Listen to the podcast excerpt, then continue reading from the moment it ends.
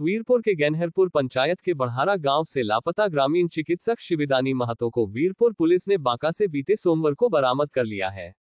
इस संबंध में जानकारी देते थानाध्यक्ष समरेंद्र कुमार ने बताया कि लापता ग्रामीण चिकित्सक की पत्नी रेणु देवी ने वीरपुर थाना में आवेदन देकर बताई थी कि मेरे पति को अज्ञात लोगों ने गायब कर दिया है।